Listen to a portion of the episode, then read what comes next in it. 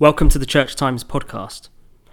Loretta Minghella became the first Church Estates Commissioner in November, succeeding Sir Andreas Whittam Smith. The first Church Estates Commissioner chairs the Commissioner's Assets Committee, which oversees the management of its £7.9 billion investment portfolio. Before arriving at Church House, Loretta Minghella was Chief Executive of Christian Aid. Before that, she headed up the Financial Services Compensation Scheme, a job she says got very rocky indeed when the 2008 crisis hit. Our editor Paul Handley spoke to Loretta Minghella about how her experience has prepared her for this post, and how the commissioners are pressuring companies to improve their record on climate change and executive pay, among other things. Subscribe to the Church Times and receive 10 issues for £10. Go to churchtimes.co.uk slash subscribe. It's quite a, an astonishing appointment for anybody, Mm. male, female, um, whatever background really. Mm. It's such a strange and significant job. Mm. Uh, and I wonder how that has felt to you. How did you get here, really, I suppose? What's, Mm. the, what's the journey to this place? I suppose um, for me, it didn't feel just like a step from Christian Aid in, into the church. Mm. It felt like the culmination of quite a lot of steps over quite a long period of time. Okay. Um, so if you don't mind, I'll go back and Yeah. you can prune it all out, Yeah, all sure. the boring bits. Um, but I, I mean, I need to go back to the beginning. I was born into a Roman Catholic family. Mhm. uh, Italian Roman Catholic family on the Isle of Wight, and I, I grew away from. I, I mean, I was very um, much part of a church-going family all my childhood, but I grew away from the church in my late teens, and spent the next twenty years more or less in the wilderness spiritually. I think I would say. Um, Did it feel like a wilderness at the time? it did actually. It felt Okay. like um, you know, periodically I allowed myself to to to to be aware of the fact that something was missing for me, and I didn't really know what it was. So I, f- I did feel like um, a loss. I, there was a loss there for me, but I didn't quite know what it was. And um, if I speed past a lot of boring stuff to uh, 2002, when I walked into the church that I now go to, which is St Barnabas Dulwich, um, I was there with my eight-year-old daughter, and she'd had a friend over to stay, and the parents had said, "Could you bring our daughter up to church in the morning rather than to our house?" Okay. Um, she needs to be at choir rehearsal half past nine, service at ten. You can stay if you like, and it was really that simple. And my daughter said to me, you know, my little eight-year-old who's now 23 and still shaping my life quite a lot. She said, "Mum, shall we stay and see what it's like then?" Um, and I said, "Okay." Um, and that was it actually. It was the um, most unexpected, unlikely, overwhelming moment. And um, yeah, I've been going ever since. Um, fantastically disruptive moment for me because um, you know, I'd spent these 20 years not practicing Mm. anything much. Mm. Um, it wasn't a Catholic church, so um, family didn't really understand it. Married to an atheist, um, so altogether it was it was quite a disruption, but it was also a fantastic one. And uh, after that, I began to think, well, here I am. I'm a financial services lawyer, but it doesn't feel like everything that I want to do and carry on being. Mhm. Um, so I sat with that for quite a while um, and found myself in 2007 8 uh, dealing with the financial crisis at the Financial Services Compensation Scheme, where I was then chief exec. Um, and they have, you know, people say banks don't fall over. So when you take a job like that, it feels like you might be going into, you know, your first chief executive job, quite a quiet one, all Yes. manageable. Yeah. Um, and then, of course, things got very, very rocky indeed. Um, and I found myself in 2008 paying out 14 billion pounds of compensation in one day. Um, you know, I actually got a call on the Saturday, on the Saturday, 27th of September 2008, telling me that Bradford and Bingley had gone bust and that I was going to need to be, you know, bailing it, bailing out the customers and I had to go and negotiate a 14 billion pound loan on a Saturday night, which was quite a tall order. Um, It's hard to find a, a working ATM machine. exactly, exactly. Um, so, so that was a big moment for me, and a big moment because first of all, I realised that I could do more than I thought I could do because I would never put myself forward for a job as Mm. big as that. Mm. Um, but also, it taught me something about my own reactions to the prioritisation of that. You know, we can find 14 billion pounds on a Saturday night uh, to bail out a bank, but what about the really, really terrible things that are going on in the world where we say we haven't got enough money to do things about them? That didn't feel quite right to me. And, I had harboured a desire to work in international development at some stage, um, certainly in the charity sector, and that sort of crystallised that a bit more for me. Um, and something had happened to me um, earlier in that year, which is the other big thing. So the, the three things. The other big thing was that my, my brother Anthony died. It's coming up on Sunday to the 10th anniversary of his death Of in course, March 2008. And he, he was only 54 when he died. And as you probably know, he was you know, an Oscar winning director Mm. and had everything going for him, you know, that the world values. Um, and it was really tough when he died, but it also helped me realise that you know life can be pretty short. So if you want to do something with it that you feel you haven't done yet, you better get on with it. Um, and obviously, I couldn't just walk out of the FSCS at that moment because we were right in the middle of the financial crisis. But it did make me really want to find something that I could put my heart and soul into, and that would actually take my faith and do something really, you know, significant with it. And then the Christian Aid job came up, and that just looked like the absolute perfect job for me. And I said to my daughter, and my daughter was a little bit older by this stage, I wonder who gets a job like that because that is a job that I would really love. And she said, Mum, you bang on about transferable skills and you know all of these things that you bang on about. you know, if you don't apply, you'll never know if it could be you. So I did, and that, that worked out. So that was, you know, Christian Aid, seven and a half years, amazing privilege to run Christian Aid for that for all of that time. Um, but you put that on the back of five years at the FSCS, including during the financial crisis. I felt like I'd given my executive career what I could give it. Um, and so I began to think about uh, uh, the non-executive um, portfolio that I've now now got. Hmm. Um, I didn't think it would be this, but I did know that ideally it would have my faith right in the middle of it in a really explicit way.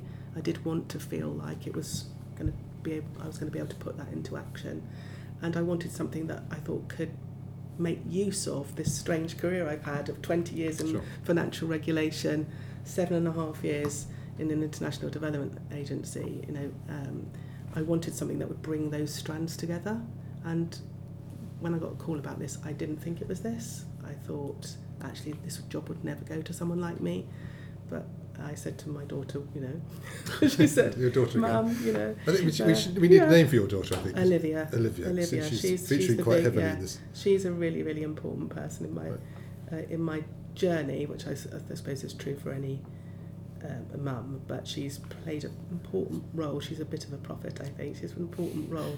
uh, she's she's very theologically demanding um, of me all, all the time. But she did say about about this. Well, you know, if you put yourself into the process, be who you are, Mm-hmm. pray through the process. You know. Yeah.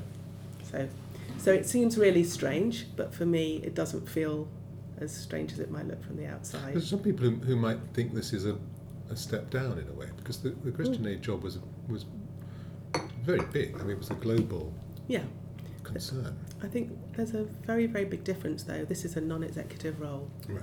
Um, it's uh, so it's a you know being the chief exec is inevitably whatever you're running is a 24/7 sort of role. When you're running an organisation which is in 40 countries and Mm. um, you know with everything that Christian Aid does, that's a really big intensive chief exec Sure. role. But you any chief exec needs somebody next to them um, who can you know be one of those um, people who gives them the most challenge and support that they're likely to get. And uh, this this role takes with it the chair of the assets committee, and I have that role in relation to the church's investment portfolio. I'm also on Archbishop's Council, and now I'm on General Synod, and also chairing the group that's uh, overseeing the building of the new Lambeth Palace Library.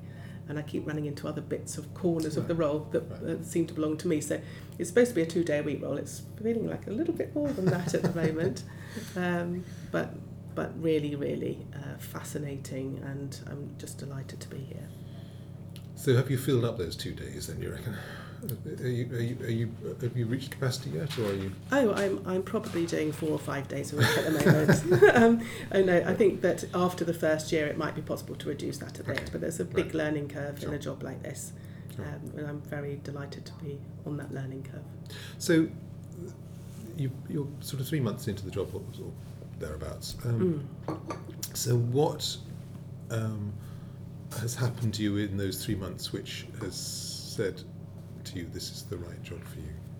Hmm. You're in the right. You've been placed in the right. Oh, that's a very interesting question. Let me see. Um, well, I think uh, is it is it fair to say this? I think the commissioners have a. Some people see the commissioners as a bit remote. I think that would be one thing I would say, and a little bit grand. I think we have a bit of that reputation. Would you think that's fair? It's, I've, I've heard it said. I've heard that said. Yeah.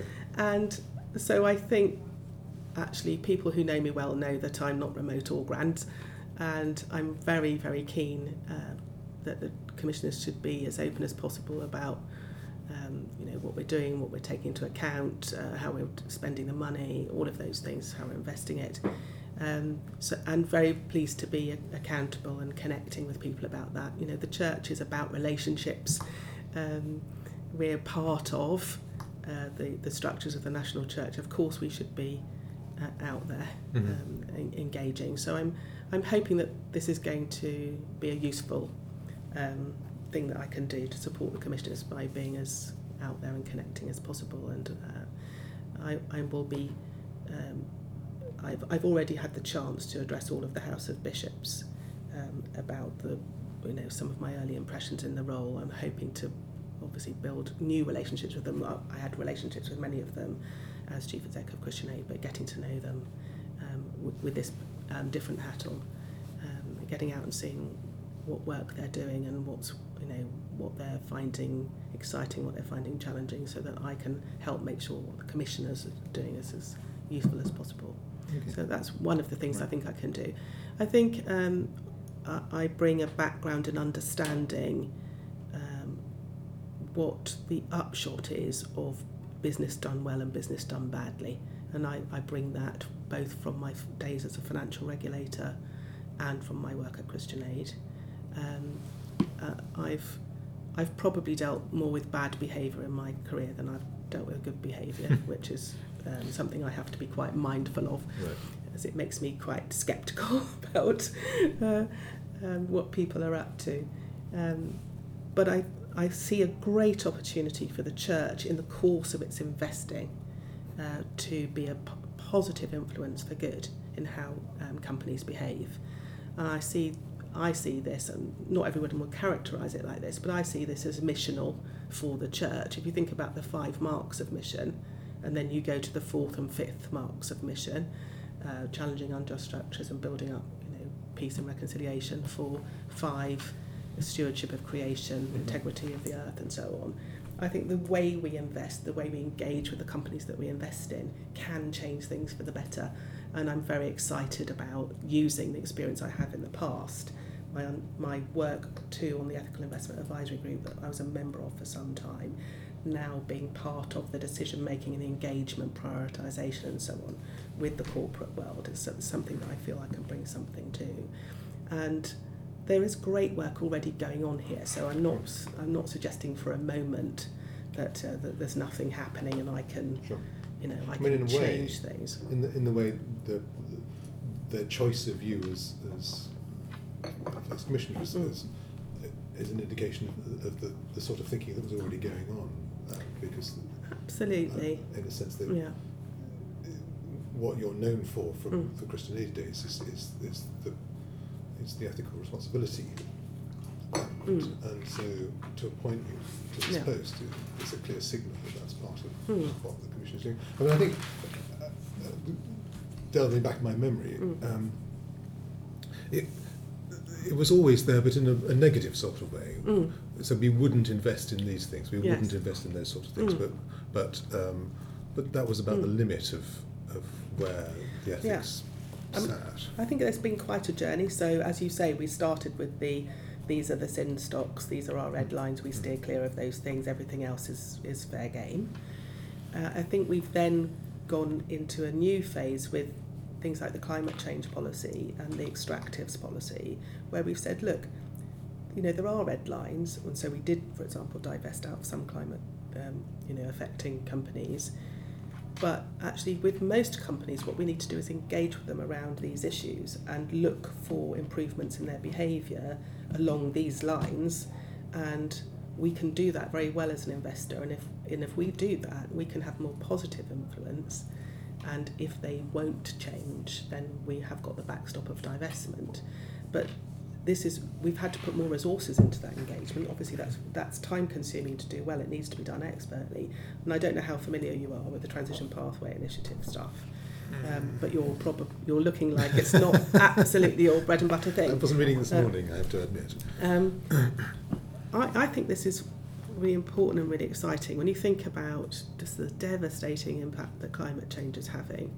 And I've seen that on the front line. You know, I've seen the immediate of you know the impacts of something like Typhoon Haiyan in the Philippines, that was so devastating to millions of people's lives. Uh, I met on the front line, you know, people who'd lost everything, who'd lost all their possessions, who'd lost relations, who'd lost children. I, you know, you, you can't come back from that without knowing. But people don't have to have seen that to realise, and the church fully realises that climate change is an urgent problem. What do we want to do about it? Well, we want actually, for example, companies that we invest in that are um, contributing to the problem to change their behaviour. Um, so rather than just knock on the door and say, please change your behaviour, what we've done is develop this initiative with academic support, with um, other agencies involved. And, and just to give you the sense of the size of it, this is a June 2017 document that says about the initiative that it's a global asset owner led initiative supported by asset owners and managers with over $2 trillion of assets under management. That was June last year. It's now got people involved with over 5 trillion of assets between us. So it's really gathering pace. And what we're all doing together is saying, look, if you're serious about contributing to the halting and eventual reversal of this damage, and you want our investment, you have to change along these particular lines. And we've actually set out what we're looking for. We've set out a framework. We're being very transparent about what we need them to do. And then we're monitoring their performance. So this is we're regularly producing these documents that are saying we've assessed you, this is where you are, this is where you need to improve. So they're under no illusion about what we're expecting of them. Um, if, if they want our continued investment as people who together have got five trillion dollars under under investment. So I think it's a really, really important opportunity to do something that feels quite missional. Um, it's also, you know, from the kind of hard-nosed financial point of view, what we need to make sure that companies that we invest in are sustainable. You know, Sure. so so re, you know, ethics and responsible investment kind of go hand in hand in an area like this.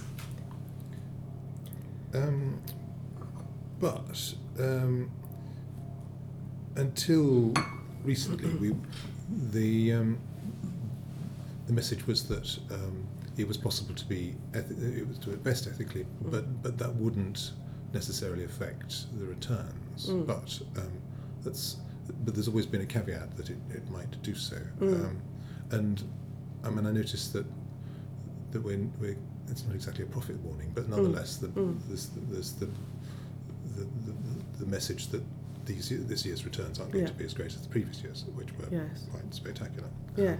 So there are two. Is, is this is this um, a just the way the markets are at the moment, or, Yeah. or is are we seeing a, a cost of, of an Mm. ethical program here? Um, I think you will see in the annual report, I hope we'll be able to unpack this for you, um, that uh, sometimes there is a, a, a cost to investing ethically and we just have to wear that. But actually, it's not always a negative either. Sometimes uh, companies that are behaving more ethically do rather better.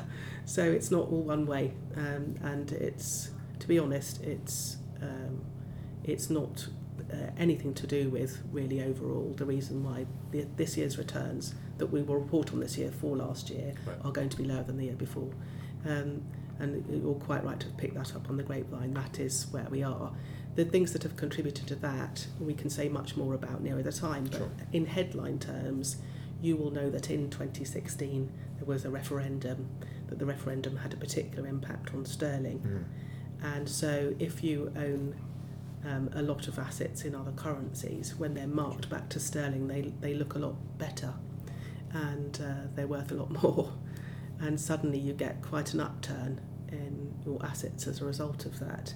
Well, we didn't have that currency effect in 2017. In fact, in relation to some currencies, it was rather the other way. Uh, so currency was um, what we like to call a tailwind in 2016 and a headwind in 2017's results. Um, the other thing is that, that one of the great strengths of the portfolio is that the assets are well spread. So we don't have all our eggs in the basket of UK equities, for example. But if UK equities have a fantastic year and you're not mainly in them, Mm-hmm. then other people are going to do better than you've done. Um, so it's partly the strength of the portfolio is in its diversity, but that didn't particularly strongly pay off last year. Um, sticking with the ethical stuff for a while, um, the is there a problem with um, operating as a charity? Um, and, and again, uh, because um, the purpose of the commissioners is to raise as much money as they possibly can for the beneficiaries, Mm. which are the, um, the, the retired clergy, Mm. the church in general. Mm. Um, so if you're benefiting um, um, shore living fisherman in, Mm. in um, a developing country, Mm. rather than through your policies, rather than a, um, a retired clergyman in Sussex, Mm. are you not fulfilling your duties? Um, you're, you're absolutely right that we have these fiduciary duties that mean we have to actually look to make the best returns that we can. Um, I mean, one of the things that I'm hoping that we'll be able to do more of in the future is what I call win-win investments. We do some of those already, so they might be uh, investments in renewables, wastewater projects, and Mark might be able to give you some of the details, where we're not sacrificing financial return, but we are addressing a particular social need. Um, so I'm hoping that we'll uh, be able to do more of that. That's quite a sort of burgeoning market. It's not a very mature market. People Mhm. are coming forward with investments um, that uh, have these social returns as well as financial returns. Mm-hmm. I think it's going to be much easier to back those where the financial returns are very compelling, but I, I, I think we're going to have to be quite intentional about um, increasing the amount of investment that we have in them. Um, so I think that we'll probably hope to do that over a period of years. Um, our our beneficiary is the church, and Mm. the church um, is obviously doing fantastic work to address people's needs all over the Sure. nation. Um, so, uh, But I think you'd, you'd, you'd get a lot of backing and support from within the church Mm. for um, uh, any ethical policy that you, Mm. you wanted to pursue. Mm. Um, and similarly, um, uh, we're aware of the the negative PR from, Mm. from careless investment in, Mm. in extractive industries, for example, in the past. Mm. So um, I don't think there's a problem there. But but but um, I mean, legally, mm, there is a. And how does that work? Do you do you have to look over your shoulder at, at what the the um, is it the charity commission who who have to check? Who, we, we what- are what- we are regulated by the Charity Yeah. Commission. Yeah.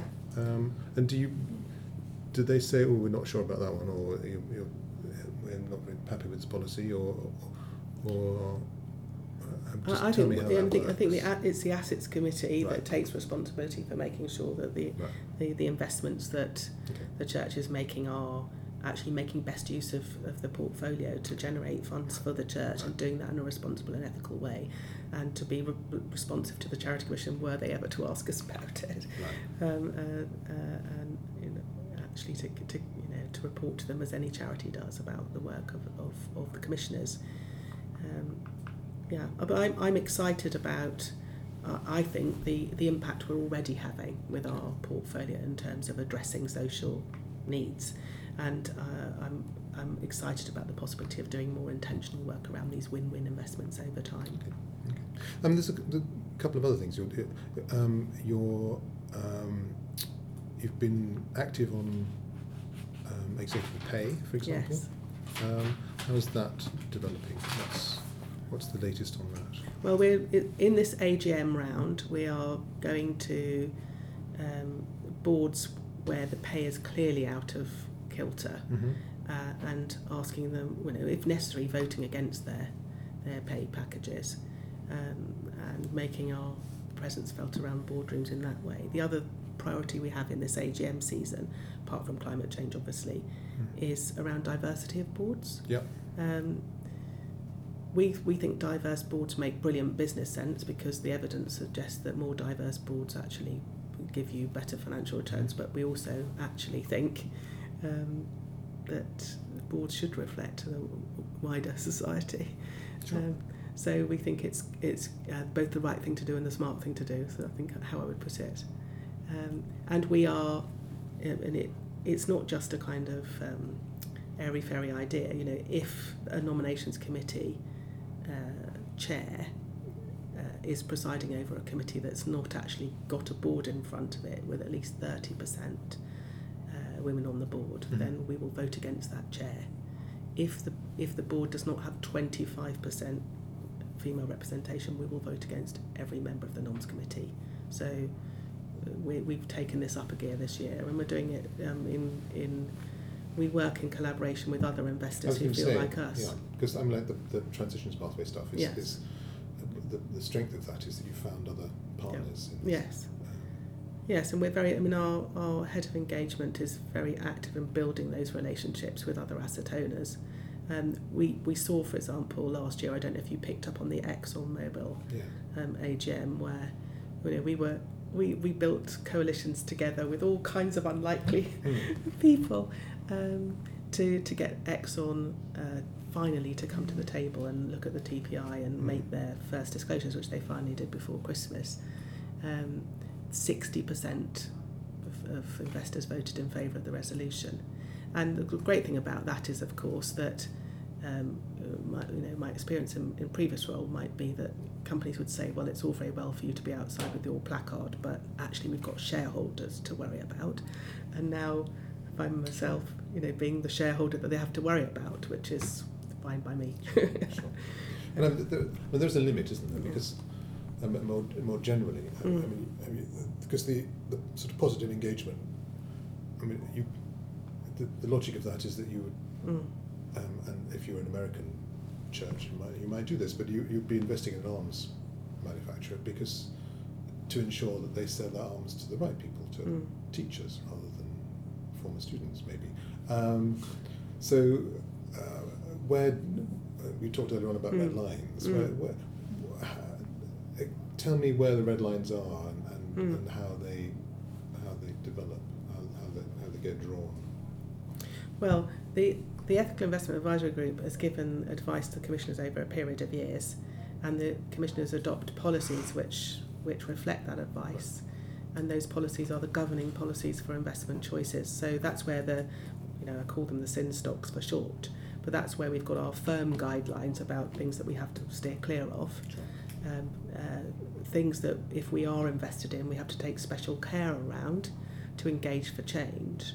Um, and I think in the end, in the engagement space, it's Mm. always about judgment at the end of the day. You know, you, you have to make a judgment about if something's in front of you that looks like a real problem, either the company acknowledges it as a real problem, is doing something about it with adequate diligence and speed, uh, and looks like it's engaging with you, in which case that's not the time to run away because Mm. you're actually Mm. having that changing impact on it.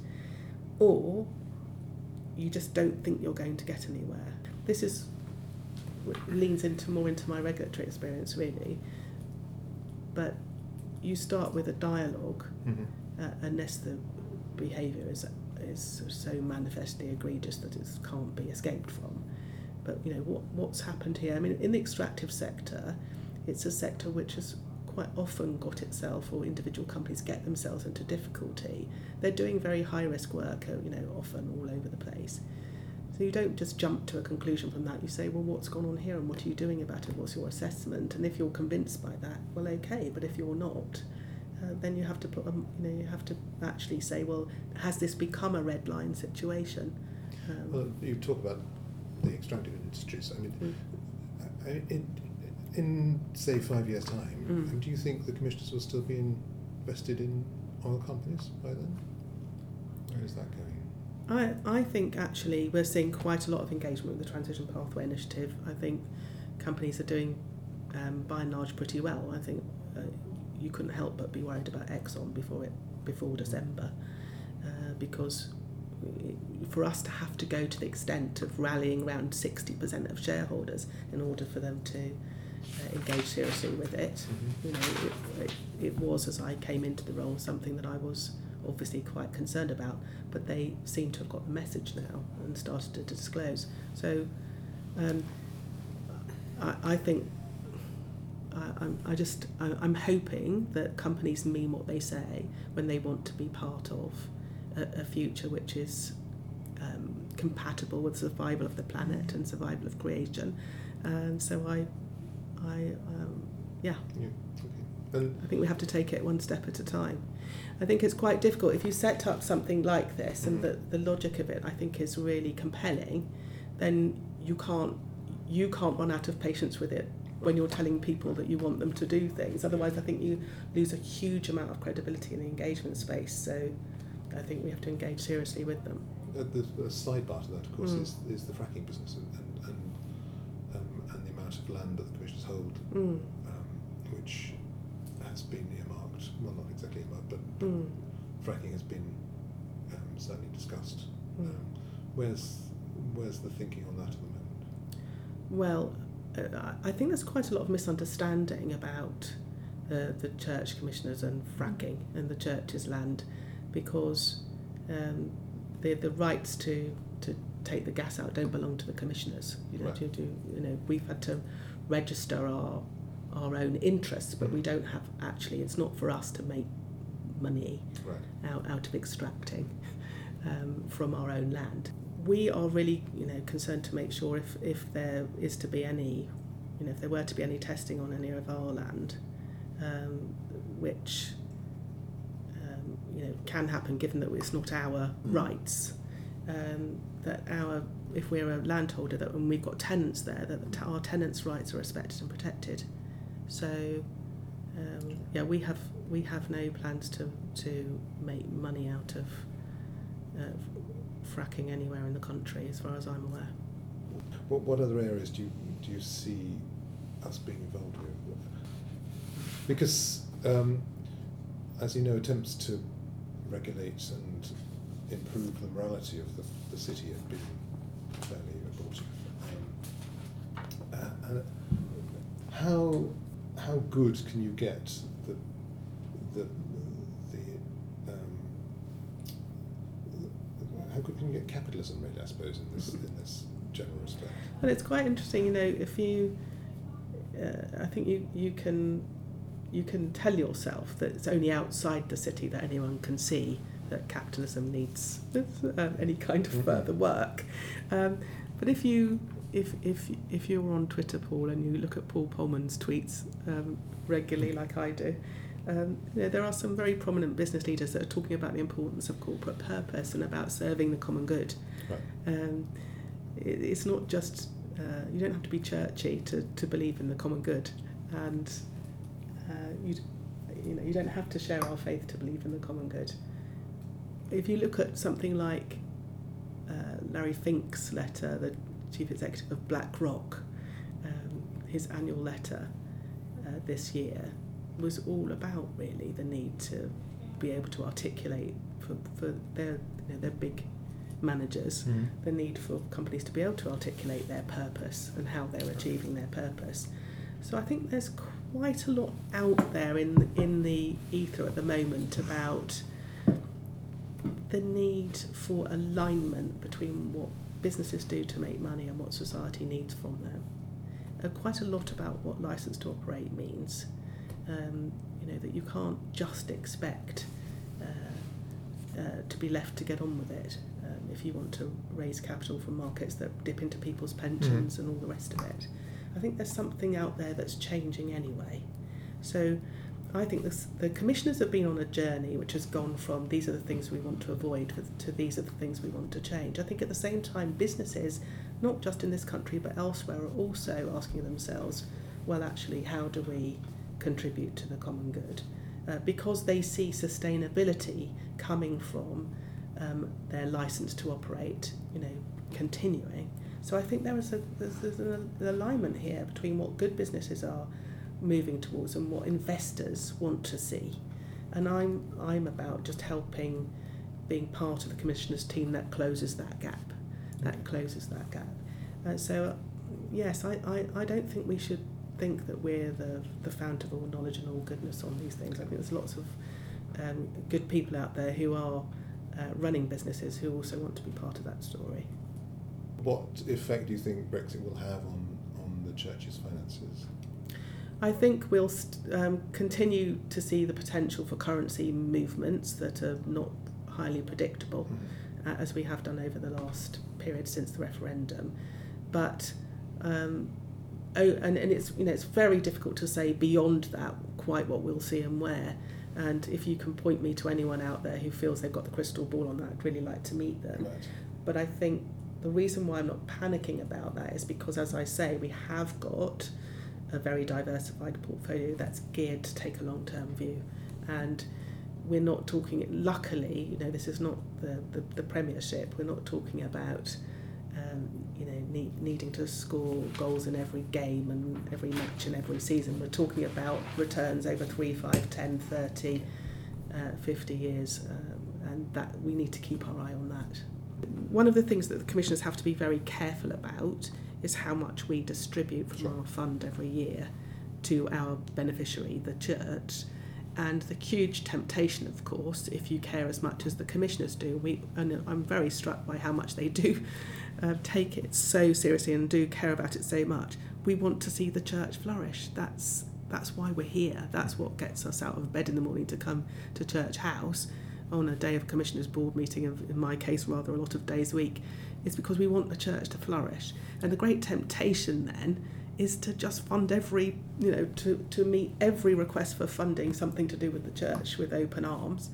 Um, there's many more funding requests and ideas than we can possibly meet and honour that obligation that we have, if you look at Queen Anne behind you, uh, for this money to fund the church forever. This money is supposed to fund the church forever. It's not um, a fund that's due to be spent out in the next sort of 10 years. And people say about the fund, you know, it's now standing at around the £8 billion mark. People say, oh gosh, the commissioners have got so much money. Well, actually, it costs a billion and a half pounds a year to run the church. About two billion pounds of the fund is needed for the pensions. So we're talking about six billion left. That's four years worth, four years worth only of funding the church. So, of course, we can't meet all these funding needs. We can only make a contribution, and we've sure. been making a contribution of about 15% of the costs, £230 million um, in 2016 was the last reported figure. Um, and one of my great challenges is resisting all the temptations that I and my fellow commissioners feel to say yes to everything. We can't do that. Um, and it's not because we're hoarders, it's because we've got this long term responsibility. But one thing we have decided to do is, quotes, over distribute for a period. Sure. Um, even though that does eat into the assets that we've got for the church of tomorrow and beyond, because of this decline in numbers in the church, and to support the renewal and reform programme with strategic funding for work that is particularly trying to address and turn around the number of people actually coming to church. And uh, one of the things I get to do as a member of the Archbishop's Council and a commissioner is to sit on the Strategic Investment Board looking at funding requests for this strategic funding, right. which I think the commissioners are, are excited about and feel also huge responsibility to make sure that that's spent well. Um, but we are, and one of the things I'm trying to do on that on, on that board is make sure that we're spending it towards that great picture of the, the church for everyone and in all places. Um, I know there's been uh, some question about whether it's you know very focused on young people in urban areas and um, you know supporting particular kinds of church tradition and not others.